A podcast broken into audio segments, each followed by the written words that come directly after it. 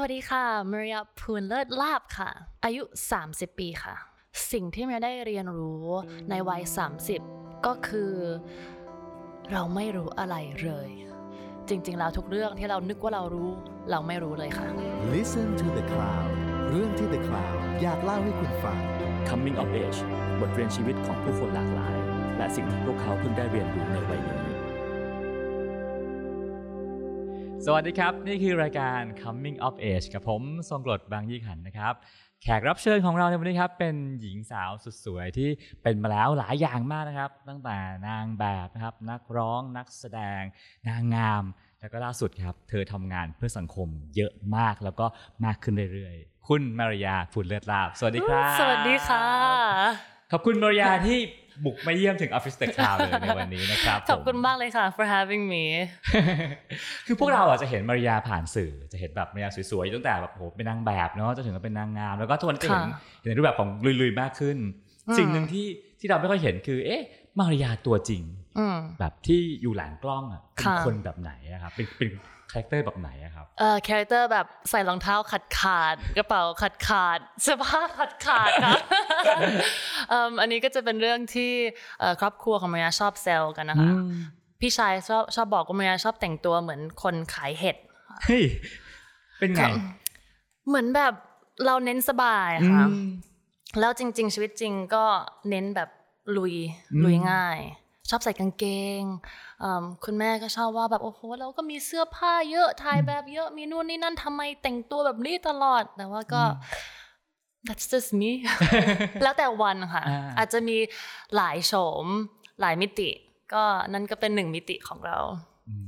อ่ะถ้ามองในเรื่องรูปลักษณ์ก็คือว่าจะแต่งตัวสบายๆจะลุยๆสบายๆลุยๆใช่ค่ะก็จะไม่ใช่คนแบบอุ๊ยออกจากบ้านมาก็จะสวยเนี้ยบแบรนด์เนมทั้งตัวจะไม่ใช่แบบใช่ก็เราก็รู้สึกว่าสวยนะแล้วพยายามแต่ว่าคนมองอาจจะแบบเออนี่ก็ไม่ได้เห็นไม่เหมือนไม่ไม่ตรงปกเลยประมาณนั้นค่ะทีนี้อีกอีกสิ่งหนึ่งฮะคือคือเอ่อมาริยาเองก็จะมีความเป็นเป็นเรียกว่าเป็นสตาร์เนาะมีแสงไฟส่องแบบตั้งแต่เด็กๆเป็นสตาร์มาตลอดแล้วมาริยาคิดว่าจริงๆตัวเองมีความเป็นสตาร์อยู่ตัวเองไหมคิดว่าทุกคนมีความ radiate energy ที่เราอยู่ข้างในค่ะแล้วสำหรับมาริยาเองก็รู้สึกว่าเรามี positive energy คือค่อนข้างมองโลกในแง่บวกและคิดว่ามันเป็นเพราะว่าสิ่งแวดล้อมของเราอะค่ะมันทำให้เราเป็นอย่างนี้แหละทั้งคุณพ่อคุณแม่ให้ความรักให้กับมาริยาเยอะมากเลยตั้งแต่เด็กเราก็อาจจะมีปัญหาครอบครัวของเราเองเนาะแต่ว่าความรักที่ให้กับเมียเนี่ยเต็มเต็มมากๆเลยก็เลยเหมือนตอนหันกลับมามองตัวเองอะค่ะแล้วก็ analyze ตัวเองอะรู้สึกว่าเราได้รับสิ่งนี้มาเยอะเลยเราไม่ได้เหมือนเป็นคนที่ต้องหาความรักเราก็เลยมีพื้นที่ที่จะเหมือนโฟกัสกับเรื่องอื่นๆอืมก็แปลว่าแสงที่ส่งจากมาริยามาส่วนหนึ่งคือมาจากความรักที่เราได้มาอย่างเต็มเปี่ยมด้วย yesแน่นอนค่ะเหมือนที่ดัมเบิลดอร์บอกแฮร์รี่พอตเตอร์นี่แหละค่ะครับบอกว่าเกี่ยวกับ love นี่แหละแบบ it gives you courage it gives you strength นี่ไม่ได้เป็น verbatim นะคะต้องกลับไปดูอีกอีกรอบโอเคอ่ะทีนี้อีกสิ่งหนึ่งที่สงสัยมากนะฮะเป็นมาริยายากไหมครับก็ปวดหัวบ้างค่ะครับอะไรคือความปวดหัวของการเป็นมาริยาสมมติว่าถ้าพี่เป็นมาริยาหนึ่งวันเนี่ยพี่จะปวดหัวกับเรื่องอะไรที่สุดฮะThis is such a good question พี่ก้องเป็นคนที่คิดเยอะเหมือนกันค่ะไม่ได้รู้สึกว่าคิดเล็กคิดน้อยค่ะแต่ว่าเหมือนสำหรับทุกอย่าง analyze ทุกมุมของมันอย่างเช่นว่าถ้าเราทำสิ่งนี้ออกไปปุ๊บเราก็จะคิดว่ามันสะเทือนใครบ้างแล้วผลกระทบที่เขาได้รับเป็นยังไงเราต้องทำยังไงต่อเราต้องเหมือนคิดสเต็ปล่วงหน้านิดนึงค่ะแล้วบางทีเราจะคิดแบบคิดในอนาคตเยอะเกินไปจนลืมถึงปัจจุบันแล้วนั้นก็เป็นสิ่งที่คิดว่าตอนนี้ค่ะกำลังพยายามปรับปรุงค่ะให้อยู่ในปัจจุบันมากขึ้นแล้วหยุดคิดถึงอนาคตเยอะเกินไปครับผมทีนี้อีกคำถามหนึ่งฮะคือว่ามาริยาก็เป็นหลายๆอย่างที่ที่ว่ามาเนาะแล้วก็สิ่งหนึ่งที่ทำให้เรายังอยู่ในวงการอย่างถูกจดจำอย่างสวยงามได้ครับมาริยารักษาเนื้อรักษาตัวตัวเองยังไงให้ยังมีภาพที่ดีมากๆในวงการอยู่ขอบคุณค่ะที่บอกว่าเป็นภาพที่ดีคิดว่าการที่เราแค่ be honest with myself and stay true to my beliefs แล้วก็พยายามใช้ชีวิตตรงกับ value ของเราค่ะ และคิดว่าไอ้จุดนี้ค่ะการที่เราใช้ชีวิตตรงกับ value อ่ะมันเป็นอะไรที่เพิ่งคิดถึงเอ่อ สองถึงสาม ปีที่ผ่านมาค่ะปกติเราก็ honest อยู่แล้วแหละว่าเราคิดยังไงรู้สึกยังไงแล้วก็พูดสิ่งนั้นออกไปไม่ได้รู้สึกล็อกแรกกับความรู้สึกของเราเพราะฉะนั้นรู้สึกค่อนข้างแบบมั่นคงในแบบภาพของเราค่ะแต่ว่า สองถึงสาม ปีที่ผ่านมาค่ะเริ่มคิดถึงเรื่อง sustainability มากขึ้นแล้วเหมือนเริ่มคิดว่าโอเคเราใช้ชีวิตตรงกับสิ่งที่เราคิดว่ามันเป็นเป้าหมายของเราหรือเปล่าแล้วหลังจากนั้นนะคะค่อยๆปรับสิ่งในชีวิตของเราเองค่ะแล้วก็เริ่มรู้สึกดีขึ้นกับตัวเองด้วยค่ะเราคิดว่าถ้าเรารู้สึกดีกับตัวเองเราก็จะไม่แคร์สักเท่าไหร่ว่าคนอื่นคิดอะไรเกี่ยวกับเราก็คิดว่าสิ่งนี้มันเป็นจุดที่ทำให้เราค่อนข้างแบบอาจจะสร้าง image ที่ดูแบบแข็งแรงแต่ในที่สุดมันก็เป็น image ที่ตรงกับสิ่งที่เราทำมาตลอดอะค่ะ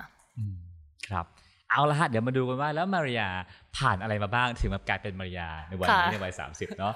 จุดเปลี่ยนแรกในชีวิตฮะเกิดขึ้นตอนอายุแปดขวบเหตุการณ์นั้นคืออะไรครับผมตอนแปดขวบอะค่ะเป็นเอ่อเวลาที่งานคุณพ่อถูกย้ายมาจากเวียดนามมาที่เมืองไทยค่ะครับเป็นวิศวะนะฮะคุณพ่อใช่ค่ะ Electrical Engineer อ่า you did the research พี่ก้องครับเอ่อแล้วนั่นก็เมียมาอยู่ที่กรุงเทพตอนอยู่ป.สาม พอดีเลยค่ะแล้วนั้นก็เป็นครั้งแรกที่เราแบบย้ายชีวิตของเราตอนอายุเด็กๆแล้วเหมือนรู้สึกทุกอย่างถูกแบบ uprooted อ่ะเพื่อนฝูงทุกคนที่เรารู้จักสิ่งแวดล้อมทุกอย่างมันถูกเปลี่ยนไปค่ะต้องมาเอ่อเหมือนเป็นจุดแรกที่เราต้องมาทำเพื่อนใหม่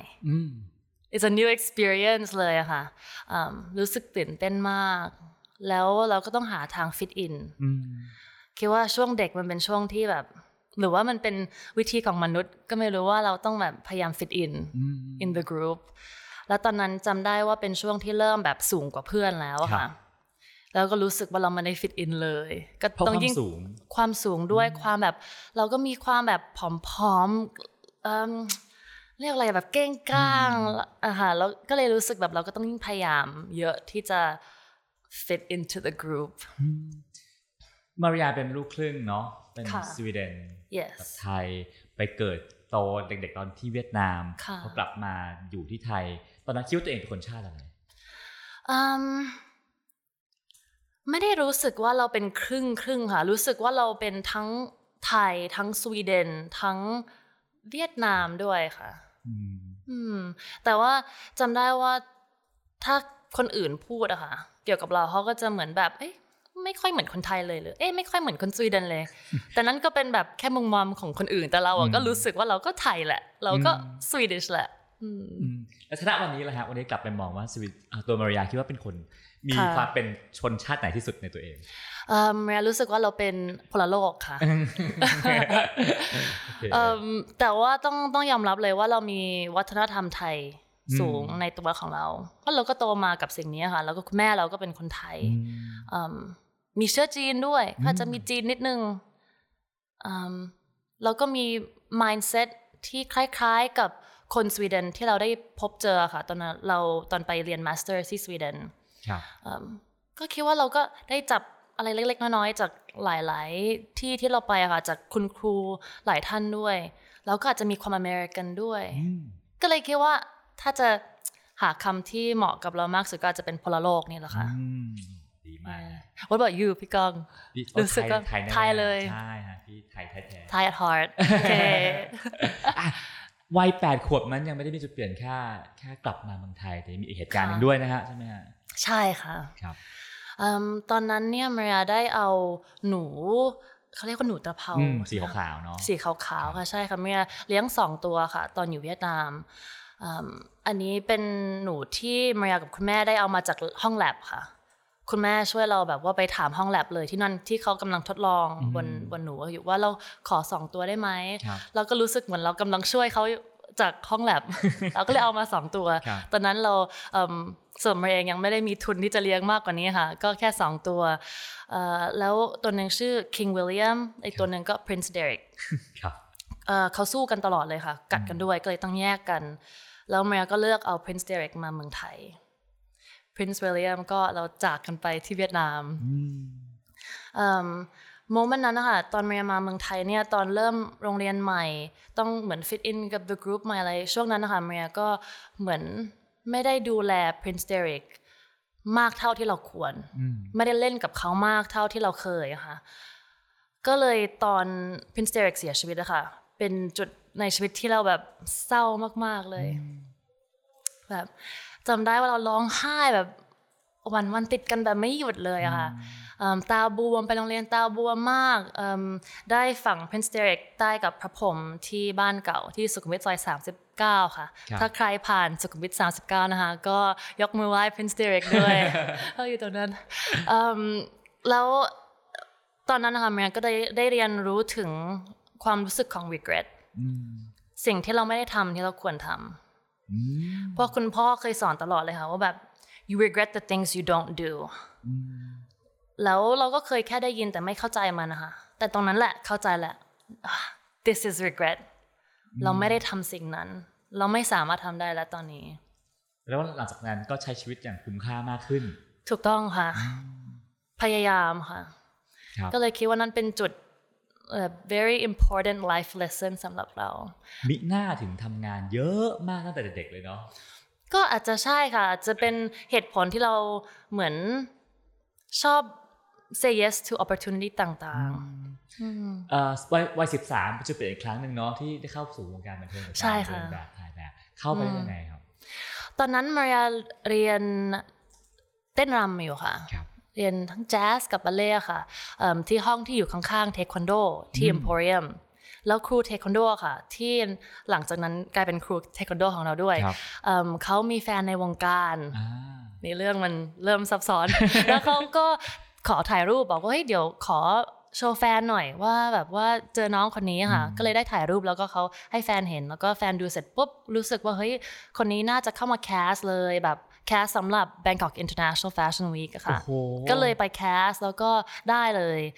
ได้ไปเดินจำไม่ได้ว่ากี่โชว์ค่ะแบบอาจจะ สามถึงสี่ โชว์ตอนนั้นความเข้าใจของพี่คนนอกเนี่ยการที่เดินงานใหญ่แบบนี้มันต้องผ่านประสบการณ์อะไรบางอย่างผ่านโมเดลลิ่งอะไรมาแต่นี่คือเด็กใหม่คนนึงค่ะไม่เคยใส่ส้นสูงด้วยตอนนั้นทำไมถึงได้อ่ะคิดว่าอาจจะหน้าตาแปลกๆอะค่ะแบบสูงผอมเก้งก้างแบบแบบมาเป็นนางแบบดีกว่ามันเป็นลุคที่อาจจะเข้ากับยุคนั้นก็เลยได้เข้ามาเดินแบบตอนนั้นเลยค่ะแล้วตอนเดินแบบนั้นก็พี่ๆหลายคนก็ได้เห็นในวงการนะคะก็เริ่มถ่ายแบบแล้วก็เดินแบบเพิ่มขึ้นและจุดนั้นนะคะก็จริงๆเป็นจุดเปลี่ยนสำคัญเหมือนกันเพราะว่าเราได้เรียนรู้การทำงานด้วยการเก็บเงินของตัวเองแบบจริงจังอะค่ะแล้วก็เหมือนเราเริ่มมีกลุ่มของเราแล้วที่เราฟิตอินคือกลุ่มนางแบบใช่ค่ะคือมันมีกลุ่มที่เห็นความดีของการที่เราแบบผอมสูงแบบนั้นแบบแปลกๆอะค่ะครับพี่อยากชวนคุยสองเรื่องของของชีวิตนางแบบเนาะคือคือเรื่องที่หนึ่งคือก็จะเป็นกลุ่มที่ใช้ชีวิตหรูหราฟู่ฟ้าสวยงามสวยๆนะฮะการที่เด็กสาวคนหนึ่งในวัยที่เพิ่งเพิ่งรักสวยรักงามได้ไปอยู่ตรงนั้นเป็นยังไงอ่ะเอาจริงๆนะคะตอนมาริยาทุกทุกงานเลยช่วงนั้นนะคะรู้สึกนอยเหมือนกันเพราะว่าสไตลิสต์ชอบเอาชุดที่แปลกประหลาดสุดให้เราเราต้องโดนผมแบบทำผมเป็นแอฟโรทำโดนแบบทาผิวโดนแบบชุดที่เป็นกราฟิกก็ไม่ได้รู้สึกถึงความสวยงามขนาดนั้นค่ะแต่ก็รู้สึกภูมิใจที่โอเคแปลว่าเราแบบเอาชุดนี้อยู่ได้แล้วแต่ perspective และชีวิตนอกงานล่ะฮะก็ได้โอกาสที่ปาร์ตี้กันเยอะเนอะเพื่อสร้าง connection เพื่ออะไรอย่างเงี้ยเป็นชีวิตที่ชอบไหมตอนนั้นนะคะเมียรู้สึกว่าเราต้อง juggle ทั้งโรงเรียนแล้วก็ทำงานนะคะแล้วก็คุณพ่อคุณแม่ก็มีกฎเกณฑ์ให้เราว่าถ้าเราจะทำงานในวงการเราต้องห้ามเกรดตกเราต้องอยู่ใน honor roll ไปตลอดมันก็เลยทำให้เรายิ่งแบบเหมือนต้อง plan ต้องจัดระเบียบชีวิตของเราอะค่ะแล้วทำให้เราเหมือนรู้สึกมี autonomy มากขึ้นมีทางเลือกมากขึ้นนะคะแต่ว่าจำได้เลยว่าเหนื่อยแล้วก็มีจุดท้อแบบเยอะมากท้อตรงที่หลายครั้งที่เพื่อนๆไปปาร์ตี้กันนะคะเราก็ ทำงานอยู่ไม่ได้ไม่ได้ไม่ได้ไปจอยเขาเขาอาจจะคุยถึงเรื่องราวบนแบบโต๊ะกินข้าวตอนตอนเที่ยงอะค่ะเราก็จะไม่รับรู้ว่าที่เกิดขึ้นคืออะไรบ้าง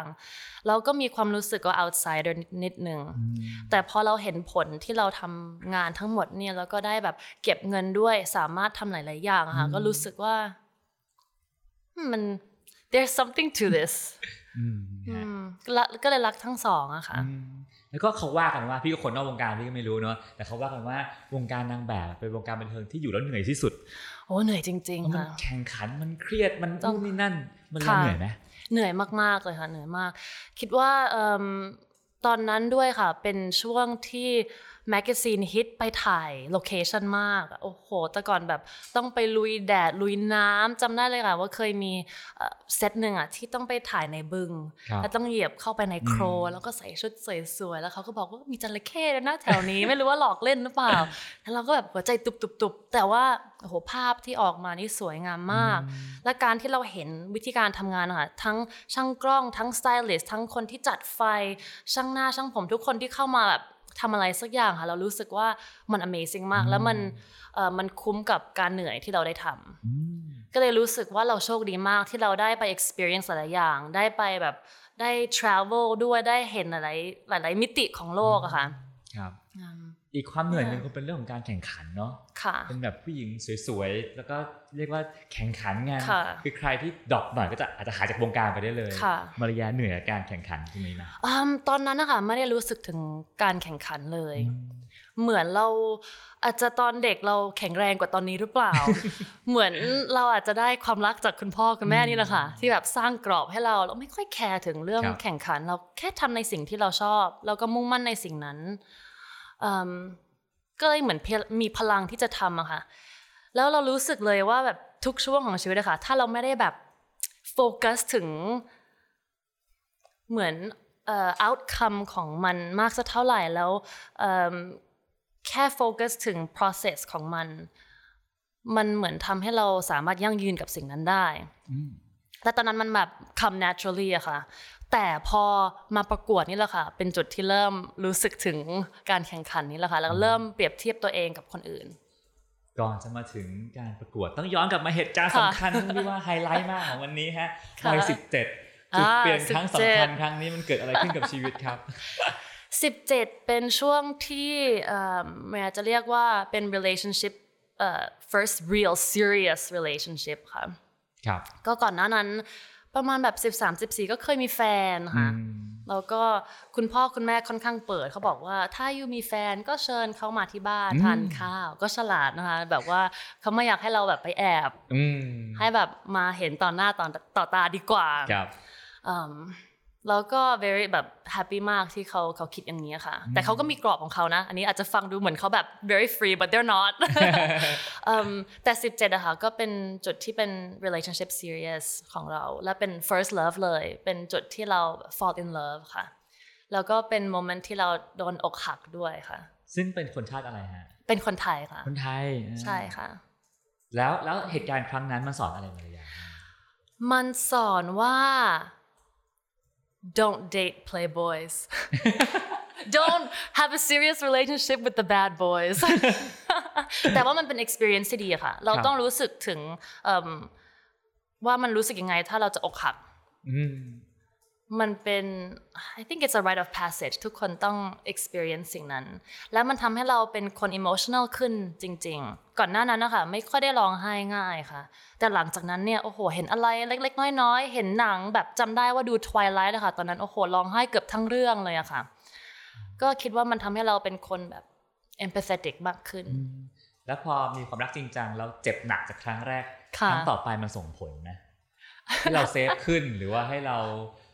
ก็คิดว่าเราก็กลายเป็นคนที่ค่อนข้างแบบอาจจะไม่ได้ empathetic ใน relationship ของเราเหมือนทำให้เราแข็งแรงขึ้นแต่ว่าไม่ได้หมายความว่าเราจะดีใน relationship แปลว่าอะไรครับเหมือนบางทีสิ่งที่เกิดขึ้นกับเราเราก็ทำกับคนอื่นครับแล้วคิดว่านั่นเป็นสิ่งที่เกิดขึ้นกับเราค่ะว่าอ่ะมันเกิดขึ้นกับเราแต่ว่าเราก็ในที่สุดก็ไปทำกับคนอื่นแต่ว่าหลังจากเราได้ รู้ตัวว่าเราทำแบบนั้นแล้วเราก็สามารถเปลี่ยนแล้วเหมือนเข้าใจทั้งสองฝั่งจริงๆทำไมฟังดูประโยคเมื่อกี้เหมือนคือเป็นคนชอบทิ้งผู้ชายเหรอครับไม่ได้รู้ว่าเรียกว่าทิ้งหรือเปล่าแต่อาจจะแค่แบบ grow out of you know a relationship ค่ะเหมือนที่เมียพูดตอนต้นนะคะเป็นคนที่ค่อนข้างแบบ honest กับความรู้สึกของตัวเองถ้าเรารู้สึกอะไรเราก็จะพูดไม่ใช่ก็ไม่ใช่ไม่ใช่ก็ไม่ใช่แล้วก็แยกย้ายจากกันไปใช่ค่ะไม่ต้องมาเสียเวลากันโอเคนั่นคือวัยสิบเจ็ดที่ส่งผลถึงทุกวันนี้เนาะใช่ค่ะครับผมอ่ะเหตุการณ์ครั้งต่อไปครับสิบแปดเรียนมหาวิทยาลัย yes อ๋อสิบแปดทางเลือกน่าจะเยอะมากเลยเนาะเมืองไทยก็ได้ที่ไหนในโลกก็ได้มาริยาเลือกอะไรครับจบที่มาริยาเลือกไปที่ยุโรปค่ะครับจริงๆตั้งแต่เด็กเลยค่ะเราฝันว่าเราจะไปแบบ Harvard หรือ Yale หรือ Oxford แต่พอมาเรื่องชีวิตจริงเนี่ยคือนั่นก็ยากยากเหมือนกันแล้วก็ช่วงนั้นทำงานอะไรด้วยค่ะแล้วเหมือนช่วงที่ได้สอบเข้ามหาลัยอะค่ะเป็นช่วงที่เราทำงานหนักมากเลยแล้วเหมือนจำได้เลยว่าตอนเดดไลน์มานี่เราแบบช็อกมากเลยว่าเฮ้ยมันถึงเดดไลน์แล้วเหรอทำเพลงอยู่ด้วยตอนนั้นใช่ใช่ค่ะทำเพลงด้วยตอนนั้นแต่ว่าตอนนั้นนะคะเมียที่ไฮสคูลเนี่ยเรียน full ไอ บี และตอนนั้นก็มีคอร์ส business economics ค่ะที่เป็น higher level ที่รู้สึกอินมากเพราะคุณครูเขาสอนมันมากๆเลยค่ะนั่นก็เป็นจุดที่เราเรียนรู้ว่าคุณครูมีผลมากๆเลยในชีวิตของเราถ้าคุณครูสอนแบบกับ passion เราก็จะมี passion กับ topic นั้นนะคะก็เลยคิดว่าเราต้องแบบไปในสาย economics business ละซึ่งแบบมันพลิกกับสิ่งที่เราเคยนึกตอนเราเด็กอะค่ะว่าเราจะเข้าไปในด้านแบบ science มากกว่าแบบ physics หรือว่า psychology ว่ากลายเป็น business ไปเลยซึ่งแบบคนละเรื่องเลยอะค่ะกับสิ่งที่เรามี passion อยู่ข้างในแต่ในที่สุดก็เลือก business แล้วก็ไปที่รอตเตอร์ดัมครับผมก่อนจะถึงรอตเตอร์ดัมพี่ขอย้อนกลับมานิดนึงฮะช่วงก่อนจะไปโหเดี๋ยวเป็นช่วงยุคทองของมาริยามากทำเพลงคือจากนางแบบก็นิชประมาณหนึ่งเนอะพอเป็นทำเพลงศิลปินก็แบบเรียกว่าแมสเป็นชื่อเสียงในวงการมากมายแต่ยอมทิ้งทุกอย่างยอมหยุดทุกอย่าง สามถึงสี่ ปีไปเรียนบางคนไม่กล้าเพราะกลัวว่ากลับมาแล้วจะต่อไม่ติดมาริยาไม่กลัวรู้สึกว่าถ้าเราไม่ได้ไปณตอนนั้นเลยเราจะไม่มีวันไปค่ะเพราะว่าเราเริ่มแบบเหมือนมีตัวตนมากขึ้นในวงการในชื่อเสียงของนางแบบด้วยแล้วก็เพิ่งทำเพลงอะค่ะแต่รู้สึกว่า it's now or never so ไปเลยแล้วคิดว่าเลือกถูกค่ะได้อะไรกลับมาจากการยอมพักงานวงการบันเทิงไปฮะไปได้อะไรกลับมาบ้างความจนเออจริงด้วยนะทิ้งขุมทองไปใช่ค่ะแต่ว่าเราก็ได้เซฟเราก็ได้มีเซฟิงจากการทำงานนะคะแล้วก็คุณพ่อคุณแม่ก็ช่วยสนับสนุนช่วงตอนเรียน bachelors ด้วยก็เหมือนได้ได้ใช้ชีวิตเป็นนักเรียนเต็มๆเลยค่ะก็รู้สึกว่าเราโชคดีจริงๆเราเราเราได้โอกาสนี้พี่พี่ดาวอีกแล้วนะฮะพี่ดาวว่าตอนสมัยมาริยาเรียนในกรุงเทพเรียน ไอ เอส บี เนี่ยก็จะมีความเป็นดาราอยู่เป็นนักร้องเป็นซุปเปอร์สตาร์อยู่แต่ไปที่นู่นเป็นคนธรรมดาคนหนึ่งอย่างนั้นปะคือคนเขาสืบอินเทอร์เน็ตเก่งมากค่ะพี่ก้องไปที่นั่นแค่ปีแรกค่ะมีแบบเพื่อนคนหนึ่งเขาแบบสืบเจอว่าเราออกเพลงอ่ะเขาก็ส่งไปทั่วไปหมดเลยว่า oh you're a pop star you're a pop star แล้วก็แบบตายแล้วแบบ แต่สนุกดีค่ะแต่การใช้ชีวิตแบบนักเรียนที่นั่นเลยแล้วก็ใช้ชีวิตแบบคนเดียวเลยค่ะเป็นครั้งแรกที่ไม่ได้อยู่กับคุณพ่อคุณแม่ทำทุกอย่างเองทำอาหารเองทุกแบบต้องหาที่อยู่อะไรแบบนี้ค่ะแล้วรู้สึกแบบว่าเราเริ่มเป็นผู้ใหญ่ละได้ทำอะไรที่อยู่กับคุณพ่อคุณแม่ไม่เคยทำบ้างคิดว่าการที่เราต้องคือดูแลทุกอย่างเลยค่ะเรื่องค่าใช้จ่ายเรื่องอ่าเราต้องแบบจ่ายเรนท์และเราต้องเอ่อถ้าไปโรงพยาบาลเราต้องแบบดูแลตรงนี้และเราต้องทำอาหารเองตลอดเวลาเอ่อเราต้องแพลนเอ่อ groceries ของเราเราต้องซักเสื้อผ้าของเราค่ะอ่าไปไหนมาไหนเอง หนึ่งร้อยเปอร์เซ็นต์ ครับไม่มี the safety net ของคุณพ่อคุณแม่ก็ชอบเหมือนกันนะคะตอนนั้นสุดท้ายสามปีผ่านไปก็กลับมากลับมาด้วยทางเลือกอีกมากมายนะทางเลือกกลับไปทำงานวงการบันเทิงต่อก็ได้เพิ่งมาแค่สามปีเองแต่ว่ามาริยาเลือกทางที่พี่ว่าแปลกมากคือทำงานประจ ใช่อันนั้นช่วงนั้นได้ทำ internship ค่ะอ่าโอเคค่ะเหมือนรู้สึกว่าเราต้องได้ experience ก่อนที่เราจะไปเรียน masters เพราะเราตอนนั้นยังไม่ได้รู้ว่าจะไปเรียนต่อเป็นอะไรดีแต่อย่างน้อยเราต้องทำงานในบริษัทค่ะคือเราเรียน business มาเราก็ต้องใช้ความรู้ที่เราเรียนมาสักหน่อยทำอะไรอ่ะตอนนั้นเมีย intern กับ Broadgate Financial ค่ะแล้วเมียช่วยดูแลเรื่อง marketing กับการ secure interns กับ internship position ต่างๆให้กับเด็กนักเรียนอินเตอร์ค่ะในประเทศไทยตอนนั้นเนี่ยการฝึกงานเนี่ยหลายๆที่เขาไม่ไม่จ่าย intern นะคะเราก็ต้องพยายามหาแล้วก็ make deal กับบริษัทต่างๆที่จะได้ intern มาแล้วก็มีค่าใช้จ่ายให้เขาด้วยครับฝึกนานไหมครับตอนนั้นฝึกน่าจะหกเดือนค่ะก็ไม่ได้นานมากค่ะแต่ก็ได้ได้รสชาติของการทำงานประจำครั้งแรกในชีวิตครั้งแรกในชีวิตฮึมก็สนุกเป็นอีกอย่างนึงค่ะแต่ว่ารู้สึกว่ามันไม่ได้เป็นตัวเราอืมใช่เหมือนตอนนั้นเราก็ยังไม่ได้รู้จริงๆว่าตัวเราแบบ who am I really เรายังไม่ได้คิดถึงคำถามนี้ด้วยเลยค่ะก็เลยแค่รู้สึกเหมือนเราแค่ floating along ว่าโอเคอ่าเรียนจบทำงานปุ๊บทุกอย่างมันคือล็อกแบบที่มันถูกเสร็จไว้แล้วแหละซึ่งซึ่งแผนการคือกลับไปเรียนต่อแน่ๆใช่ไหมฮะใช่ค่ะคือคือคิดว่าเอ๊ะแค่ปริญญาตรีไม่พอกลับมาทำงานวงการบันเทิงต่อก็ไม่เอาอยากกลับไปต่อทัวร์เพราะอะไรใช่ค่ะจริงๆไม่น่าใจเหมือนกัน ถ้าย้อนกลับไปน่าจะเป็นเพราะว่ามัน เอ่อ เหมือนเป็นลอจิกของครอบครัวมากกว่าว่ามันเป็นเรื่องปกติค่ะที่คนในครอบครัวได้ได้จบโทกันก็เลยรอบนี้ไปเรียนสวีเดนใช่ค่ะทำไมครับเลือกไปสวีเดนเพราะว่าอยากจะรู้ถึง roots ของเราไม่เคยได้ใช้ชีวิตที่สวีเดนค่ะมีแค่แบบไปเยี่ยมญาติตอนเด็กๆค่ะแต่พอทำงานตั้งแต่สิบสามเนี่ยก็ไม่ค่อยได้ไปเลยก็รู้สึกว่าเราค่อนข้างขาดกับฝั่งนั้นนะคะแล้วไม่รู้ถึงแบบว่าคุณพ่อมาจากไหนจริงๆชีวิตของเขาเป็นยังไงก็เลยแล้วแล้วอีกอย่างหนึ่งค่ะคือไม่เคยได้พูดภาษาสวีดิชที่บ้านก็เลยคิดว่าเราต้องไปอยู่ที่นั่นอ่ะถ้าเราจะเรียนสวีดิชแล้วก็พูดสวีดิชให้ได้เมื่อก่อนพูดไม่ได้พูดไม่ได้ค่ะตอนเด็กเนี่ยพูดไม่ได้เมียก็เลยย้ายไปที่นั่นก่อนเพื่อที่จะเข้าคอร์สชื่อว่า เอส เอฟ อี ค่ะ Swedish for Immigrants แล้วเขาก็สอนฟรีค่ะใครที่เป็น immigrants เข้าไปสวีเดนสามารถสามารถเรียนได้ฟรีแล้วถ้าเรามาจาก war zone เนี่ยเขาก็ให้เหมือน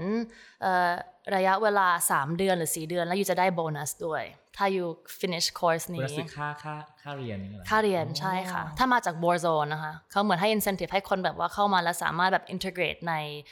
social life กับ professional life ที่สวีเดนได้ก็ very good course แต่พอไปที่นั่นนะคะใจเราก็ยังอยู่ที่รอตเทอร์ดัมกับเพื่อนฝูงทุกคนที่นั่นค่ะแล้วก็อยากจะแบบเหมือน explore ยุโรปไหนๆเราอยู่ที่นั่นแล้วค่ะค่อนข้างไม่ได้เข้าเรียนเยอะสักเท่าไหร่แล้วก็ภาษาเนี่ยก็ไม่ติดเลยค่ะเพราะว่าคนสวีเดนนี่คือพูดภาษาอังกฤษดีมาก so that's my excuse ที่เราไม่สามารถพูดสวีดิชได้ดีก็แปลว่าเท่าที่ควรสวีดิชไม่คล่องคำพูดอังกฤษใส่เราเลยเหมือนไปที่ไหนเขาก็แบบ either ถ้าพูดภาษาสวีดิชแล้วก็พูดตอบได้แบบง่ายๆแบบถ้าสั่งกาแฟอะไรแบบนี้ก็โอเคคุยได้แต่ถ้าจะเป็นเรื่องราวแบบเราต้องแบบอันนี้ทำยังไงเหรอเขาก็เราก็ถามเป็นภาษาอังกฤษแล้วเขาก็ตอบเป็นภาษาอังกฤษแบบ either American English หรือ Australian English ก็งงเหมือนกันว่าแบบทุกคนที่นั่นแบบพูดภาษาอังกฤษได้ดีมากโอเคเรื่องภาษาอาจจะไม่ได้แล้วความเป็นสวีดิชได้กลับมาไหมฮะโอ้เราเพิ่งเรียนรู้อะค่ะว่าจริงๆตัวเรามีสวีดิชเยอะขนาดไหนตอนไปอยู่ที่นั่นนะคะแล้วเข้าใจเลยว่าทำไมคนสวีดิชกับคนไทยถึงเข้ากันได้ดีแล้วก็คนสวีเดนชอบมาประเทศไทยเยอะมากแล้วก็คิดว่าคนไทยก็ชอบไปอยู่สวีเดนเหมือนกันนะคะเพราะว่าเหมือน culture คล้ายๆกันตรงที่คนสวีเดนเนี่ยก็เป็นแบบ western นะแต่ว่าเขาจะมี personal space สูงเขาจะไม่แบบแตะเนื้อแตะตัวกันเหมือนประเทศอื่นๆที่อยู่ฝากแบบสแกนดิเนเวียเขาจะมีความไม่ได้ไม่ชอบ confrontation ค่ะเขาชอบคุยกันชอบ come to a agreement ด้วยกันมีความอ่อมน้อมถ่อมตนมีความชอบปลาเค็มๆอะไรประมาณนี้ค่ะแบบมีความแบบรสชาติไทยอ่ะเออแบบรู้สึกมีหลายอย่างที่คล้ายๆกันก็กลับมาพร้อมกับความเป็นสวีดิชในตัวเองที่ชัดเจนขึ้นใช่ค่ะอ่ะพอกลับมาสู่ประเทศไทยแล้วนะครับก็เรียนได้ตามสิ่งที่ต้องการแล้วโอ้เส้นทางชีวิตก็เปิดกว้างสุดๆจะเลือกอะไรดีมาริยาเลือกอะไรเลือกอะไรล่ะคะตอนนั้นอ่าอ่าเออจริงๆแล้วไม่ได้นึกว่าจะย้ายกลับมาเมืองไทยค่ะนึกว่าจะทำงานที่ยุโรปไปเลยเพราะอะไรนะแต่ว่าย้ายกลับมาทั้งคุณพ่อคุณแม่ค่ะต้องการความช่วยเหลือแล้วแม่ก็เลยย้ายกลับมาช่วยดูแลคุณพ่อคุณแม่แล้วตัวเหตุผลที่ไม่อยากกลับมาอยากมาที่นู่นคือเพราะอะไรฮะผมคิดว่าเราเราเรียนที่นู่นด้วยค่ะรู้สึกว่า culture ทำงานเราเราเก็ตแล้วแล้วเหมือนมันเป็น path ที่แบบถูกวางมาโอเคเรียนจบที่นั่นก็ทำงานที่นั่นต่อซึ่งทำงานสาย business สาย business ค่ะไม่กลับมาไม่อยากทำงานวงการบันเทิงเมืองไทยแล้วตอนนั้นยังค่ะยังไม่ได้คิดถึง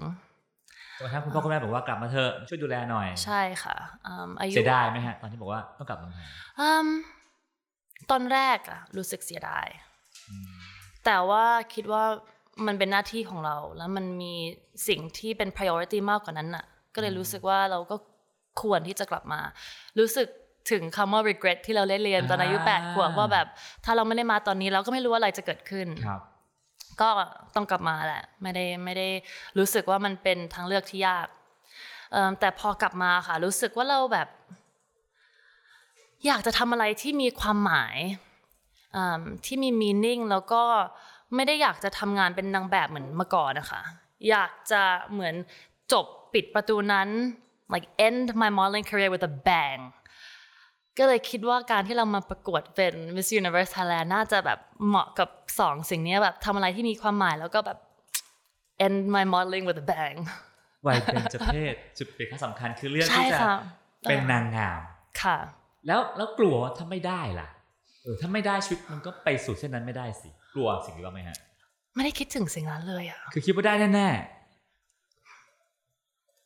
ก็ไม่ได้รู้สึกว่าเราจะได้แน่แต่ว่าไม่รู้สึกเราก็ไม่ได้คิดถึงว่าถ้าเราจะไม่ได้เราจะทำไงไม่ได้รู้สึกว่ามันเป็นออปชันเราแค่มุ่งมั่นว่าแบบโอเคเราอยากจะไปทางนี้แหละการประกวดเวทีใหญ่แบบอ่า Miss Miss Universe นะฮะ Thailand เนี่ยเนาะส่วนมากเราไม่ค่อยเห็นคนมีชื่อเสียงไปประกวดกันเพราะว่าจะดาราหรือคนดังหลายๆพวกกลัวว่าถ้าไม่ได้ขึ้นมาล่ะฉันก็มีชื่อเสียงอยู่แล้วถ้าไปแล้วไม่ได้เนี่ยก็ก็เขินๆพยายามไม่คิดสิ่งนั้นดีแปลว่าดีค่ะที่เราไม่ได้มาสัมภาษณ์กับพี่ก้องก่อน ก่อนที่ไปประกวดไม่งั้นอาจจะคิดถึงสิ่งนั้น อืมโอเคให้ว่าฉันอยากทำฉันก็ทำใช่ค่ะแล้วก็ทำให้ดีที่สุดใช่ค่ะไม่ได้รู้สึกว่าเรามีอะไรที่จะเสียหายณตอนนั้นค่ะรู้สึกว่ามันเป็นพื้นที่ที่ดีค่ะที่เราจะเหมือนแสดงออกกับพูดถึงเป้าหมายของเราว่าเราอยากทำอะไรแล้วก็อาจจะเปิดประตูอื่นๆก็ได้เราอาจจะไปสามารถทำงานในใน organization อื่นๆที่ทำในเรื่องที่เราแคร์ค่ะก็เลยคิดว่า why not พี่ได้ยินว่าสมัยก่อนการประกวดนางงามก็มีมีมีโมเดลลิ่งนะมีป้านั้นป้านี้ส่งประกวดแล้วก็ส่งไปเทรนอะไรต่างๆอะไรมาริยามีป้านุ่นป้านี้สอนไหมครับโอ้เอ่อมาริยาโชคดีมากค่ะพี่เอค่ะที่เอ่อตอนนี้อยู่ในสวรรค์เขาเอ่อเขาก็มีมอเดลลิ่งค่ะชื่อ Kiss Models ตอนนั้นน่ะนะคะแล้วเขาก็เคยทับทามมาริยามาเอ่อช่วงเหมือนเหมือนหลังปีเน็ตอะค่ะเขาก็ส่งเน็ตอันนี้พอนะคะไปประกวดปีสองพันสิบห้าเขาเคยถามแล้วว่าแบบเออมาริยาอยู่อยากไปประกวดไหมตอนนั้นเราก็ตอบว่าแบบอ๋อยังยังไม่พร้อมค่ะเราเหมือนแบบเพื่อรักษาน้ำใจแต่ในใจเราคิดว่าแบบไม่ไปแน่ๆหรอกแบบอ่ะทางนี้ไม่ใช่ทางเราณวันนั้นใช่ค่ะณวันนั้นที่ก่อนที่กำลังจะไปเรียนโทอะค่ะตั้งแต่เด็กเลยค่ะเราไม่นึกว่าเราจะมาสายนี้เลยเราต้องแบบถ้าพูดตรงๆเลยค่ะเราไม่ได้มีเหมือนภาพที่ดีเกี่ยวกับสายนี้อิมเมจของเราไม่ได้เข้าใจถึงว่าการประกวดมันเป็นยังไงเพราะว่าเราไม่เคยได้ดูแบบจริงจังเราไม่เคยได้ experience เราไม่ไม่เคยได้คุยกับคนที่ได้ประกวดจริงๆอะค่ะก็เลยมีแบบ limited knowledge เกี่ยวกับฝั่งนี้แล้วก็ไม่นึกว่าเราจะเข้าไปก็เลยรู้สึกแปลกกับตัวเองเหมือนกันที่เรามาในทางนี้แล้วก็น่าจะมาจาก การที่แบบอ่ะทางพี่เอแบบเคยทับทามตอนเด็กเคยมีคนบอกว่าอุ๊ยคนนี้เป็น Miss Universe แน่ๆแบบคำพูดที่เคยได้ยินมาค่ะได้รู้ว่าแบบอ่ะสิ่งที่เราได้ยินรอบข้างเรามันมีผลจริงๆมีการบอกว่าพอตัวเองไม่แน่ชัดว่าอ่ะฉันอยากจะเป็นแล้วอยากจะใช้เป็นประตูบานแรกในการเปิดไปหาสิ่งต่างๆเนาะก็ก็ตั้งใจเต็มที่กับมันผมพี่ว่าดาวก็คงต้องฝึกฝนเตรียมตัวเยอะมากแล้วก็คงวาง strategy ไว้ประมาณนึงว่าจะทำอย่างไร strategy ที่มาริยาใช้คืออะไรครับตอนนั้นค่ะ strategy ตอนนั้นมาริยาโชคดีมากค่ะมีทั้งพี่เอแล้วก็พี่ต้อมค่ะที่พี่ต้อมก็ทำอีเวนต์ต่างๆในวงการอยู่แล้วแล้วก็เขาก็มี experience ในการประกวดนางงามอะค่ะเราก็ได้คุยกันแล้วก็ได้ไปคุยกับพี่โจด้วยค่ะ Service แบบเหมือนปรึกษาว่าเขาคิดยังไงแล้วก็เหมือนทุกคนเราเราก็ต้องไป convince คุณแม่เพราะคุณแม่ตอนแรกบอกว่าแบบ no this does this doesn't suit you หรือว่า this แบบน่าจะไม่เหมาะกับมาริยามาริยาจะไหวเหรอจะไปด้านนี้เหรอแล้วเหมือนเราก็ต้องเหมือน convince คุณแม่ว่าทำไมถึงเราอยากจะไปแล้วพอเราได้คุยกับคุณแม่ค่ะจำได้ว่ามีตติ้งนั้นน่าจะแบบสี่ถึงเจ็ด ชั่วโมงเลยค่ะ mm-hmm. ที่เราคุยกันทุกคนแล้วเหมือนเป้าหมายของเราคือเราอยากจะทำอะไรสักอย่างที่อ่ะมี meaning แล้วก็อยากจะเหมือนตอนนั้นเราก็ยังมี naive thinking อยู่ว่าเราอยากจะทำให้ประเทศไทยดีขึ้นเราคิดว่าแบบเราเรามีแบบ I I can do something in that aspect นะ mm-hmm. um,คุณแม่ก็เลยรู้สึกว่าโอเค this is a good meaning แล้วก็เลย strategy ตั้งแต่แรกของเราคือเราก็เก็บเป้าหมายของเราไว้ว่าเราทำสิ่งนี้เพื่ออะไรแล้วทุกอย่างที่เราทำก็มีสิ่งนั้นอยู่ในนั้นนะคะ mm-hmm. ไม่ได้สำหรับเมียโชคดีที่เราไม่ได้ต้องมาโฟกัสถึงเรื่องลุคอะไรต่างๆมากเพราะว่าเรามีพี่เอพี่ต้อมช่วยดูให้เราเขาบอกโอเคคิดว่าเมียต้องเอ่อต้องดูไทยกว่านี้หน่อยให้คนยอมรับเราให้เร็วขึ้นอ่ะไปย้อมผมสีเข้มขึ้น mm-hmm. ลุคต่างๆเขาก็เป็นเอ่อมือโปรอยู่แล้วเขาก็ช่วยให้เราปรับลุคให้เราใส่เสื้อผ้าที่ดูดูแพงดูมี value อะค่ะเมียก็เลยไม่ได้โฟกัสถึงจุดนั้นมากเราแค่โฟกัสในเป้าหมายของเราแต่หลายปีเราจะเห็นว่าผู้สมัครแต่ละคนจะมีแบรนดิ้งของตัวเองว่าฉันจะ stand for โน่นนี่นั่นโน่นอะไรอย่างเงี้ยณวันนั้นมาริยา stand for มันมีสองเรื่องค่ะที่เมียพูดถึงช่วงนั้นตอนเริ่มอะค่ะมาริยาพูดถึงเรื่องขยะแล้วก็เรื่อง road safety โอ้เมื่อห้าปีก่อนก็ถือว่าล้ำมากนะเนี่ย like maybe มันก็เป็นปัญหามายาวนานมากแล้วพอไปเรื่อยๆค่ะมาริยาเริ่ม care ถึงเรื่อง teenage pregnancies มากขึ้นเพราะว่าเริ่มดูถึงเรื่อง population นะคะแล้วก็ดูถึงเรื่องของผู้หญิงมันเป็นการประกวดของผู้หญิงนะก็เลยเหมือนเราอยากจะโฟกัสในเรื่องของผู้หญิงมากขึ้นนะคะมันก็เป็นสามเรื่องที่เราค่อนข้างแบบแคร์มากๆเลยแล้วก็ตอนนั้นยังเรียนเรียนรู้อยู่ค่ะตอนต้นมาริยาบอกว่าวงการนางงามเป็นวงการที่แข่งขันกันสูงเหลือเกินแล้วก็ดุเดือดเหลือเกินเป็นยังไงอ่ะสนุกกว่าที่คิดนะคะแล้วก็มันเป็นการเหมือนให้กำลังใจแล้วก็ woman empowerment มากกว่าที่เราฝันไม่นึกว่าพอจะเข้ามาอยู่ในกลุ่มของ Miss Universe Thailand ที่เราจะไปเรียนนู่นนี่การทำกิจกรรมด้วยกันนะที่เราจะเหมือนแบบส่งเสริมกันละกันอาจจะไม่ใช่ทุกคนแต่ว่าส่วนใหญ่อืม feeling จะเป็นอย่างนี้ค่ะแล้วส่วนใหญ่คนก็จะช่วยกันจะทำให้เพื่อนของเรารู้สึกดีทำให้เพื่อนของเราแบบพร้อมที่จะออกไปสู้บนเวทีอะค่ะเขาก็จะบอกเราเรื่อยๆว่าอยู่หลังเวทีน่ะเราเป็นเพื่อนแต่ว่าพอเราไปขึ้นบนเวทีนั่นเป็นช่วงที่เราแข่งก็รู้สึกแบบนั้นจริงๆอะค่ะจำได้ว่าเราก็ได้ฟอร์มกลุ่มอันนึงอะค่ะที่ที่เมืองไทยเราก็เรียกกันว่าไก่สะท้อนแสงไก่สะท้อนแสงไก่ใช่ไก่สะท้อนแสงครับเพราะว่ามันมีวัดหนึ่งที่เราได้ไปเยี่ยมช่วงที่เราเก็บตัวค่ะแล้วก็เหมือนมีสัมภาษณ์กับนักข่าวคนนึงอยู่ค่ะแล้วเขาบอกว่ามีแบบอะไรประทับใจบ้างในวัดนี้แล้วก็แบบมองแบบเฮ้ยแบบสุดยอดมากเลยค่ะมีไก่สะท้อนแสงเพราะมันเป็นไก่ที่ติดเลื่อมๆอะค่ะรู้สึกว้าวมากอะมันมันเจ๋งจริงๆอันนั้นก็เลยกลายเป็นแบบ#ของกลุ่มของเรา ไก่สะท้อนแสงและคือสิ่งที่เจ๋งคือเราก็จะคุยถึงเรื่องท็อปิกต่างๆที่เราคิดว่าสำคัญนะคะว่าที่เราคิดว่าน่าจะเป็นคำถามที่เราแคร์อ๋อติวกันอย่างเงี้ยติวกันค่ะใช่ซึ่งมันเป็นแบบมันเหมือนถ้าเราอยู่ในโรงเรียนอะถ้าเราเป็นเพื่อนกับเด็กที่อ่ะแบบมุ่งมั่นในการเรียนมาช่วยกันอะเราก็จะน่าจะได้เกรดดีเนาะแต่ถ้าเราอยู่ในกลุ่มเพื่อนที่แบบไม่ค่อยแคร์ถึงเรื่องเกรดไม่ค่อยดูหนังสือกันก็จะยากอะที่เราจะแบบพากันไปได้ดีอะก็เราก็ได้สร้างกลุ่มนี้แล้วก็แบบโชคดีมากๆค่ะเพราะเราช่วยกันจริงๆมีเยอะไหมฮะกลุ่มนี้เอ่อคิดว่าห้าคนค่ะห้าคนห้าหกคนใช่ทุกคนนี้ก็ยังสะสมกันดีอยู่ค่ะครับแต่จริงๆอ่ะทั้งกรุ๊ปเลยค่ะปีนั้นนะคะรู้สึกว่าเราแบบค่อนข้างสนิทกันแล้วก็ทุกคนมีพลังที่บวกครับพอได้ตำแหน่งจากเมืองไทยก็ถึงการไปประกวดระดับอินเตอร์เนาะ yes เมืองไทยคิดว่าน่ายังไงก็น่าจะน่าจะได้น่าจะได้และตอนพอถึงว่าเฮ้ยต้องไปตัวแทนประเทศไปเริ่มมีความกลัวบ้างเลยครับว่าจะไม่ได้นั่นแหละที่เราเริ่มคิดแบบว่าเฮ้ยถ้าเราไม่ได้ล่ะ that's the downfall เลยแล้วรู้สึกรู้สึกเครียดจริงๆค่ะตอนนั้นแล้วก็คิดว่าตอนนั้นเราไม่ได้โฟกัสเท่าที่เราโฟกัสตอนเราอยู่ที่นี่ค่ะจำได้เลยตอนอยู่ที่นี่ค่ะช่วงนั้นเมียแบบนั่งสมาธิทุกวันทำกันบ้านทุกวันแบบ research uh, international news ต่างๆดูเรื่องราวต่างๆค่ะแบบค่อนข้างแบบอัปเดตแต่พอไปที่นู่นนะคะเหมือนเราเริ่มแบบโฟกัสกับกิจกรรมต่างๆที่เขาให้ทำโฟกัสกับเรื่องอัปเดตของแบบเสื้อผ้าหน้าผมวันนี้มันเป็นยังไงอัปเดตแบบแฟนๆคนไทยด้วยค่ะแล้วสิ่งที่เราได้โฟกัสแต่ก่อนอ่ะมันก็ไม่เหมือนนะคะตอนอยู่ที่นู่น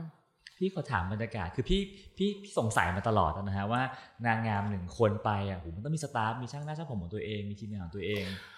ตอนไปที่นู่นนะคะจะไม่มีของตัวเองเลยเราต้องเอาทุกอย่างไปเองแล้วก็เขาก็จะมีช่างของกองซึ่งปกติทุกวันเราก็ต้องแต่งหน้าทำผมเองใส่ชุดเองซึ่งที่เมืองไทยค่ะเราได้เตรียมเรียบร้อยแล้วแบบทั้งพี่โจ้ Surface อะค่ะพี่เอพี่ป้อมอ่ะพี่เปรี้ยวช่างหน้าทำผมของเมียเขาก็ได้ดูลุคทุกอย่างว่าทุกวันเราจะเป็นยังไงเตรียมไว้เรียบร้อยแล้วเราแค่ต้องไปแบบ put it together and make it happen ตอนอยู่ที่แปลว่าตอนแต่งหน้าขึ้นเวทีก็เป็นช่างของเขาใช่ค่ะแล้วเรามีสิทธิ์มีเสียงในการที่เราฟิกเยอะมากค่ะพี่ก้องโอ้วันนั้นคือเป็นดราม่าอันนึงค่ะเพราะว่าเรารอแบบหลายชั่วโมงมากที่จะแต่งหน้าทำผมวันนั้นนะคะและพอแต่งเสร็จปุ๊บโอ้โหแบบคิ้วโกงเป็นฝรั่งแบบลุคหน้าของเราเปลี่ยนไปเลยค่ะแล้วเราจำได้เลยว่าใช้เวลานานมากที่จะแบบเอดิตลุคของตัวเองก่อนขึ้นเวทีรู้สึกว่านั่นก็เป็นจุดหนึ่งที่ทำให้เราแบบเสียสมาธิด้วยเพราะฉะนั้นเรื่องช่างก็ก็มีผลเยอะเหมือนกันเนาะแน่นอนค่ะหรือถ้าเขาจะกันแกล้งกันก็ตรงนี้ก็สามารถสามารถในที่สุดมันก็คือ beauty pageant มันก็เกี่ยวกับรูปร่างหน้าตาในที่สุดก็มีเกี่ยวข้องค่ะครับแล้วอย่างการไปประกวดงานหนึ่งครั้งต้องเอากระเป๋าไปกี่ใบฮะโอ้ตอนนั้นอะเอาไปประมาณน่าจะเจ็ดแปดหรือเก้าใบอะค่ะแล้วขนยังไงกันนะฮะสงสัยเอ่อต้องขอบคุณแอร์ไลน์ค่ะ thank you Japanese Airlines แล้วก็ Thai Airways I think ตอนขากับที่ช่วยดูแลค่ะแล้วจำได้ว่าของเมียชุดประจำชาติอะค่ะเป็นเมฆขลามีหุ่นอีกตัวหนึ่งค่ะที่มีเอาท์ฟิตของเขาด้วยที่มีกล่องของเขาโอ้โหแล้วแล้วพี่ก็สงสัยไปเรื่อยนะคือเวลาไปประกวดก็ต้องนอนในห้องนอนปกติโรงแรมซึ่งห้องมันจะไม่ได้ใหญ่แล้วกระเป๋าพวกนี้มันไปอยู่กันยังไงอะก็ต้องอัดกันให้ได้ค่ะสมมติห้องนึงนอนสองคนก็เจอกระเป๋าสิบสี่ใบใช่ค่ะโอ้โหสนุกสนุกค่ะเป็นการท้าทายอีกแบบหนึ่งที่เราไม่เคยได้ลองในชีวิตอ่ะสุดท้ายกลับมาเพราะติดกับติดหนึ่งในห้าเนาะเป็นเป็นการที่พูดถึงชื่นชมมากมายในเมืองไทยแล้วชีวิตมาเรียนหลังจากนั้นเป็นยังไงต่อค่ะชีวิตหลังจากนั้นต้องบอกก่อนเลยค่ะว่ารู้สึกแบบ grateful มากๆที่คนไทยแบบให้ความรักให้เราเยอะขนาดนั้นตั้งแต่ก่อนไปแล้วก็ตอนกลับมาค่ะแบบ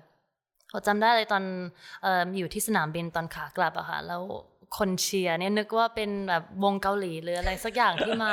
แต่ว่าเขามาเพื่อเราแบบร้องไห้แบบร้องไห้เลยแล้วก็พยายามแบบโอ๊ยอยากจะระเกิดอยากจะระเกิด แต่รู้สึกซาบซึ้งจริงๆแล้วก็ รู้สึกแบบปลื้มรู้สึกแบบ amazing มากตอนคนไทยแบบตอนรวมพลังแล้วก็ส่งอะไรแบบบวกๆแบบนี้มาแล้วรู้สึกแบบว้าวแบบ everyone's so amazing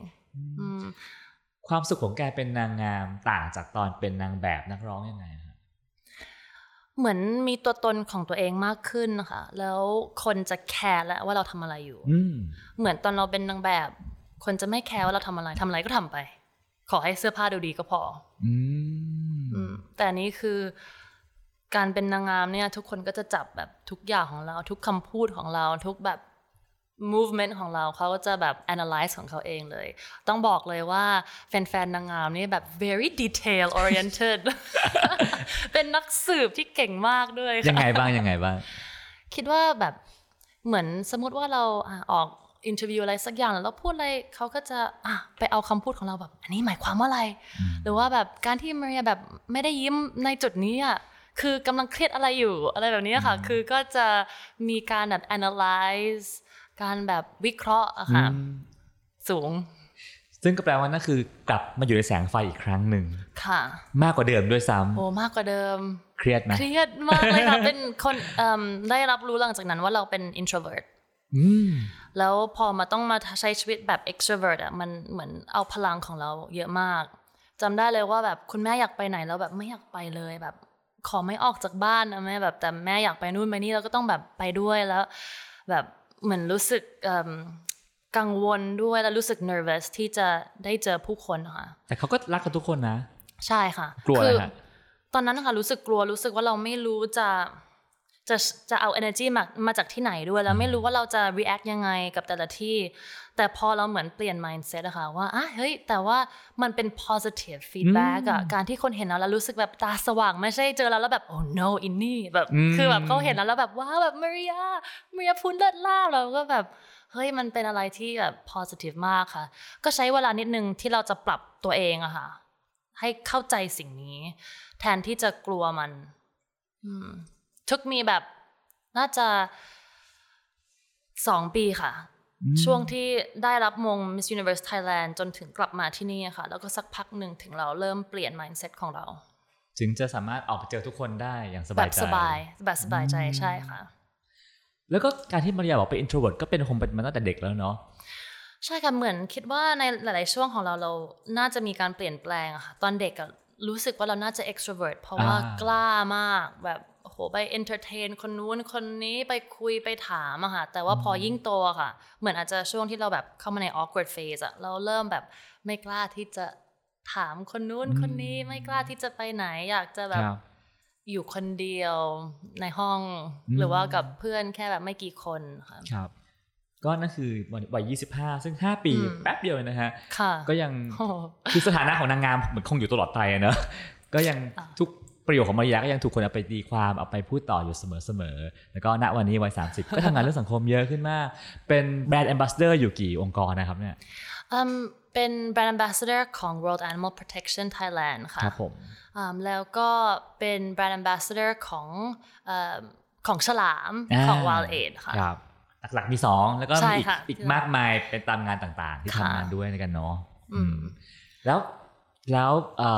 การเปลี่ยนผ่านบทบาทจากจากนางงามนะครับมาเป็นคนทำงานด้านสังคมขับเคลื่อนต่างๆเนี่ยมันเกิดขึ้นได้ยังไงครับเหมือนต้องมันเป็นเป้าหมายของเราค่ะตั้งแต่เราเข้ามาในวงการนางงามครับแต่ว่าเหมือนช่วงนั้นนะคะเราก็ต้องต้องรับงานเยอะเหมือนกันในวงการทั้งแบบเพราะว่ามันยังยังอยู่ในสังกัดของ Miss Universe Thailand ด้วยแล้วก็ตอนนั้นก็เหมือนแบบอาจจะเป็นช่วงโกยของเราค่ะแล้วเหมือนหลังจากนั้นนะคะพอได้มาแบบทำบริษัทของตัวเองด้วยเกี่ยวกับสิ่งแวดล้อมได้เหมือน make decision ของตัวเองมากขึ้นนะคะก็ finally ได้ทำในสิ่งที่เราอยากทำจริงๆแล้วเนี่ยรู้สึกรู้สึกดีมากๆเลยค่ะเพราะเหมือนถ้าเรายิ่งพูดถึงสิ่งที่เราฝันสิ่งที่เราคิดสิ่งที่เรารู้สึกอะค่ะเราก็จะเริ่มเจอคนที่คิดแบบเรารู้สึกแบบเราค่ะแล้วก็จะมีความพยายามคล้ายๆเราแล้วก็มันก็จะเหมือนสร้างพลังให้เราแบบว่ายิ่งสามารถทำในสิ่งนั้นได้เพราะต้องบอกเลยในในเรื่องของ conservation หรือว่าสิ่งแวดล้อมอะมันจะมีหลายช่วงที่รู้สึกท้อจริงๆทั้งในสภาพณตอนนี้ทั้งใน ตอนคิดถึงอนาคตทั้งในคิดของว่าการเปลี่ยนแปลงมันช้าจังเลยแต่สิ่งที่เรากำลังเห็นที่เกิดขึ้นอยู่กับสิ่งแวดล้อมมันน่ากลัวมากแต่พอเราได้เจอคนที่ทำเรื่องนี้เยอะๆค่ะมันแบบช่วยเราจริงๆกับการสร้างพลังที่แบบทำให้เราไปต่อได้Mariyaอินเรื่องสังคมเรื่องอะไรบ้างฮะสังคมและสิ่งแวดล้อมอินประเด็นไหนบ้างโอ้จริงๆแล้วน่าจะเหมือน realize ว่าเราต้องโฟกัสละเพราะว่าสนใจเกือบทุกประเด็นเลยค่ะเพราะทุกทุกประเด็นมันมันเชื่อมโยงกันจริงๆแต่ว่าเราตั้งใจว่าเราจะโฟกัสถึงเรื่องสิ่งแวดล้อมค่ะเพราะว่าคิดว่าจุดนี้แหละเป็นจุดที่เป็นฐานของคนทุกคนทุกคนควรที่จะมีสิทธิ์มีเสียงที่จะหายใจอากาศที่สะอาดดื่มน้ำที่สะอาดที่บริสุทธิ์ทานอาหารที่ไม่มีพิษ basic human needs ค่ะเราคิดว่าณตอนนี้อ่ะมันไม่ได้เป็นอย่างนั้นก็เลยอยากจะโฟกัสถึงเรื่องสิ่งแวดล้อมแล้วก็การที่เราเป็น introvert ด้วยอ่ะทำงานกับคนเยอะแบบมันก็เหนื่อยมากค่ะเรามาทำงานกับป่ากับสัตว์ดีกว่าเออเอออันนี้ก็อันนี้ก็ดูดีอีกสิ่งหนึ่งที่บางคนอาจจะไม่รู้ไม่รู้นักนะฮะที่นอกจากการทำงานไปช่วยเป็นกระบอกเสียงให้กับองค์กรต่างๆแล้วมาริยาทำธุรกิจของตัวเองด้วยธุรกิจอาหารน้องหมาจากแมลงซึ่งดูแบบช่วยโลกสุดๆมันคืออะไรฮะมันคือชื่อชื่อแบรนด์ว่าอะไรฮะชื่อ Yora ค่ะ Yora Y O R A Y O R A yes เป็น insect based protein ของหมาค่ะมันดีสำหรับหมาที่แบบทั้งแพ้ง่ายค่ะแล้วก็จริงๆมันมันมันดีสำหรับระบบของหมามากๆเลยค่ะทั้งในระบบครับ digestive system ขนด้วย um, and it's very healthy and very planet friendly สโลแกนของ Yora คือ reduce your global paw print พอเหมือนมือของหมาค่ะไม่ใช่แบบ carbon footprint เป็น paw print เนี่ยอันนี้ก็เป็นแบรนด์ที่เรานำเข้าค่ะกับเพื่อนอีกสามคนค่ะแล้วตั้งใจว่าอยากจะทำเรื่องอาหารมาค่ะเพราะว่าช่วงโควิดเนี่ยรู้ว่าการที่คนได้เลี้ยงน้องหมาน้องแมวนี่เพิ่มขึ้นเยอะมากเลยแล้วสิ่งที่เขากินเนี่ยก็มี impact เยอะมากเหมือนกันก็เลยคิดว่ามันเป็นอะไรที่ค่อนข้างง่ายค่ะถ้าเหมือนคนเราการที่เราจะเปลี่ยน habit ของเราเปลี่ยนการกินของเราค่อนข้างยากอะอ่ะถ้างั้นเปลี่ยนของน้องหมาก็ได้น้องแมวก็ได้ก็ดีนะครับอีกอีกมิตินึงที่เราอาจจะนึกกันไม่ถึงเนาะค่ะนะฮะก็อันนี้ก็เป็นหนึ่งในในสิ่งที่ได้ทำอันนี้ก็ได้เริ่มประมาณปีปีหนึ่งแล้วค่ะที่ได้นำเข้าแต่ก่อนหน้านี้ค่ะก็ได้เริ่มบริษัทกับเพื่อนชื่อว่า เอส โอ เอส Earth ค่ะอ่า เอส โอ เอส เอส โอ เอส เหมือนแบบความช่วยเหลือ urgency ของของโลกอะค่ะแล้ววันนี้ก็เป็น passion project ของเรามากๆเลยเพราะว่าก็โฟกัสถึงเรื่องสิ่งแวดล้อมเลยค่ะโหก็ทำหลายอย่างเลยเนาะจริงจังมากเหมือนกับว่าวัยสามสิบเป็นวัยที่เริ่มเจอตัวเองเริ่มตกตะกอนป่ะฮะแน่นอนใช่ค่ะแต่ว่าวัยสามสิบก็เหมือนเป็นช่วงที่เราได้เรียนรู้ว่า you I thought I knew everything but I realized I know nothing เหมือนเริ่มเห็นว่าหลายๆอย่างที่เราเคยนึกว่าเราแบบรู้อะค่ะเราไม่ได้รู้เลยมันมีหลายมิติมากไม่มีอะไรเลยที่ขาวดำสักขนาดนั้นก็เพิ่งมาเรียนรู้แหละตอนวัยสามสิบอ่ะทีนี้ถ้ามองมองในเรื่องเรื่องเรื่องเรื่องการทำงานแนวทางการทำงานวัยสามสิบเนี่ยนอกจากรู้ทุกอย่างเป็นสีเทาแล้วไม่ขาวไม่ดำแล้วเนาะเรามองโลกต่างไปจากวัยสีรุ้งค่ะสีรุ้งเออสีรุ้งมองโลกไปจากต่างจากวัยยี่สิบห้า ยี่สิบเป็นไงฮะต่างจากสมัยเรียนที่สวีเดนยังไงอ่ะค่ะจากยี่สิบถึงสามสิบณปัจจุบันนะฮะโลกที่เรามองโลกที่เรามองเอ่อคิดว่าตอนนั้นนะคะเราก็ได้รับรู้ถึงปัญหาบ้างของโลกแต่ไม่รู้ว่ามันเยอะขนาดไหนตอนนั้นโลกอาจจะยังเป็นสีชมพูอยู่ค่ะแต่ว่าพอมาอยู่สามสิบเห็นเลยว่าโอ้โหมันมีหลายเรื่องมากๆเลยโลกก็ยังมีสีชมพูอยู่ค่ะแต่ว่ามันมีหลายสีที่เข้ามาร่วมด้วยแล้วเหมือนเราเริ่มรู้ว่าเราเริ่มแคร์อะไรมากจริงๆ priority ในชีวิตเราคืออะไรแล้วก็สังเกตว่าเราต้องเหมือนโฟกัสกับชีวิตเราก่อนก่อนที่เราไปสนกับไปยุ่งกับชีวิตอื่นๆใช่ค่ะอันนี้ก็เหมือนเป็นจุดที่ไม่รู้ว่าแบบมันมันช้าหรือเปล่าแต่ว่าได้เรียนรู้ตอนอายุสามสิบนี่แหละค่ะ ที่แตกต่างกับตอนยี่สิบตอนยี่สิบเราก็จะมองไปข้างนอกทุกที่แบบนู่นเป็นยังไงนี่เป็นยังไงแต่พอสามสิบปุ๊บเริ่มแบบ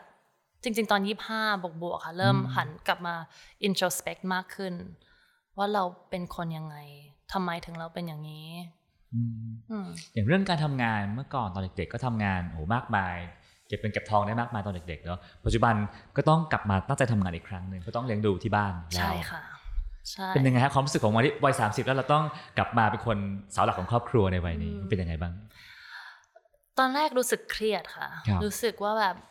I don't get to do my passions I don't แบบคือรู้สึกเหมือนวอยวายแต่พอไปสักพักค่ะรู้สึกดีรู้สึกว่าโชคดีที่เราสามารถทำสิ่งนี้ได้โชคดีที่เราสามารถดูแลครอบครัวได้เราก็รู้สึกว่ามัน priority ที่สำคัญมากและเราต้องดูแลสิ่งนี้ก่อนก็เลยไม่ได้รู้สึกถึงความอึดอัดไม่ได้รู้สึกถึงความแบบโมโหเหมือนตอนเราเริ่มตอนอายุยี่สิบห้าค่ะตอนนี้รู้สึกดีกับมันแล้วก็คิดว่ามันก็เราต้องทำสิ่งนี้ก่อนแหละแล้วเราอาจจะต้องพักบางอย่างที่เราเป็น passion project ของเราก่อนแต่ว่าไม่ได้หมายความว่าเราไม่ได้ทำเลยเราก็ยังคิดเราก็ยังแบบอยู่ในเฟสที่ brainstorm ที่ยังทำ research เกี่ยวกับสิ่งนั้นนะคะแล้วก็เหมือนพอที่เราจะมีเวลาแล้วก็โอกาสเราก็จะทำสิ่งนั้นแน่นอนต้องบาลานซ์ให้ได้เนาะต้องบาลานซ์ yes that's the word เราต้องหาบาลานซ์ให้ได้นะฮะอันนี้วัยสามสิบเรื่องครอบครัวบ้างผู้หญิงบางคนก็มองสามสิบเป็นวัยวัยแห่งการบางคนก็ถ้ามีครอบครัวเป็นวัยที่เอ้ยถ้ารีบมีก็ดีมาริยาอยู่ในกลุ่มที่อยากมีครอบครัวหรือว่าไม่อยากมี That's funny that you ask this now ค่ะเพราะว่าช่วงนี้เป็นช่วงที่หลายๆคนก็ทักมาเยอะมากเลยว่าจะแต่งงานเมื่อไหร่ใกล้แบบจะได้ยินเสียงเบลส์หรือยังขนาดบางคนในครอบครัวมาเองค่ะก็บอกว่าผู้หญิงเนี่ยนะไม่เหมือนผู้ชายนะแบบรอได้แต่ว่าเอาจริงๆแม่ไม่ได้รู้สึกอย่างนั้นเลยรู้สึกว่าเราไกลมากจากจุดแต่งงานไกลมากจากจุดที่กำลังจะเริ่มครอบครัวค่ะถ้าเราเด็กอะค่ะถ้าเราคิดว่าตอนเราอายุสามสิบจะเป็นยังไงเราก็น่าจะมีครอบครัวแล้วอะแต่ว่า construct ที่เรารู้ตอนเด็กอะค่ะคือมันเริ่มแบบถูก deconstruct อย่างยิ่งเลยตอนช่วงนี้แหละเราไม่รู้เลยว่าครอบครัวของเราจะเป็นยังไงถ้าดูในไอเดียของเราณตอนนี้ค่ะเราคิดว่าการที่เราจะสร้างครอบครัวมันไม่ได้เป็นแบบอ่ะ um, two people มีลูกแบบเราคิดว่าโอเคมีแบบพ่อแม่เราเนาะมีมีหมามีเป็น village อ่ะมันเป็นการสร้าง village มากกว่า support system ต่างๆก็เลยคิดว่าเรื่องนั้นไม่ได้เป็นเรื่องสำคัญเลยสำหรับเมียณตอนนี้ค่ะแล้วเห็นภาพตัวเองในวันแต่งงานบ้างไหมฮะไม่เลยค่ะไม่เลยตั้งแต่เด็กๆเลยป่ะฮะตอนเด็กๆนี่ก็คือเห็นบ้างค่ะก็จำได้ว่าตอนแบบอายุ สี่ห้า ขวบก็อยากแต่งงานกับพี่เบิร์ด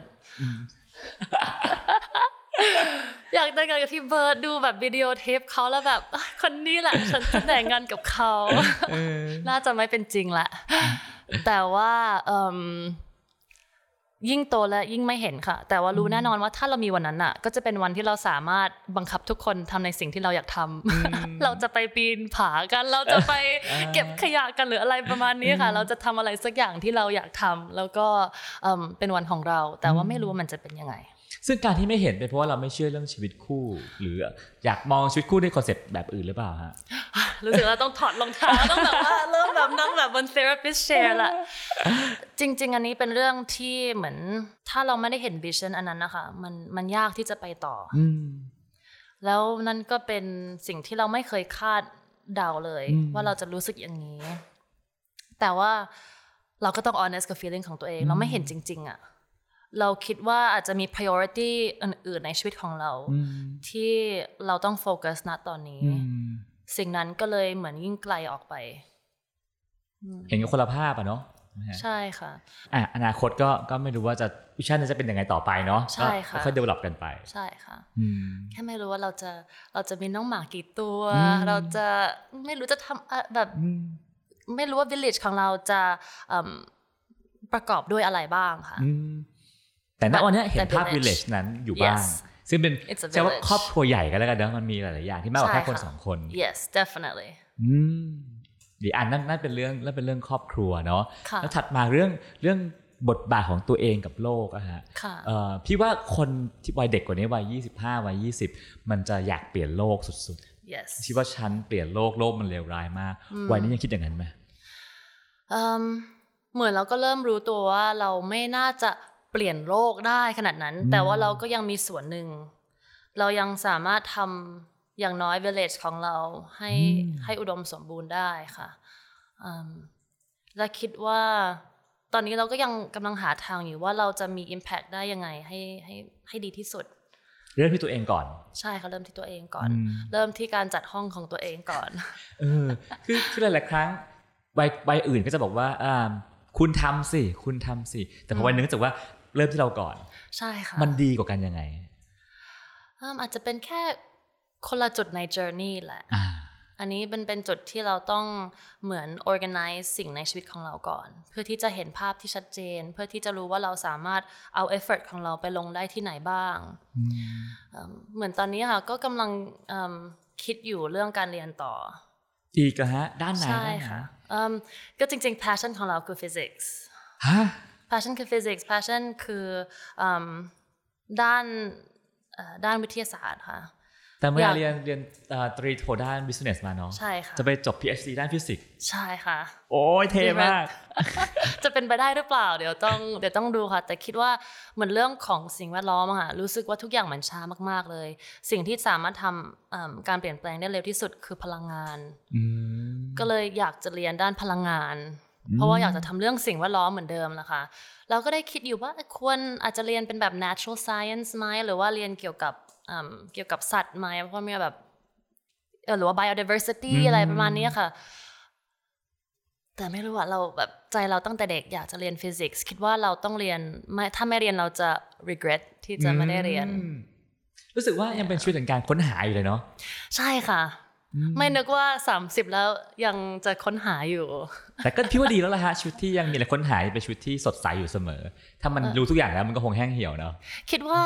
พี่ก้องคิดว่าแบบทุกคนแบบค้นหาในชีวิตตลอดเวลาไหมคะหรือว่าแบบหรือว่าพี่ก้องเองรู้สึกว่าลงตัวแล้วแบบทุกอย่างคิดว่าเราต้องค้นหาไปเรื่อยๆฮะคือมันเป็นชีวิตเนาะเมื่อไหร่ที่เราหยุดค้นนะพี่ว่าแบบชีวิตมันตายแล้วอ่ะซึ่งรู้สึกว่าเออ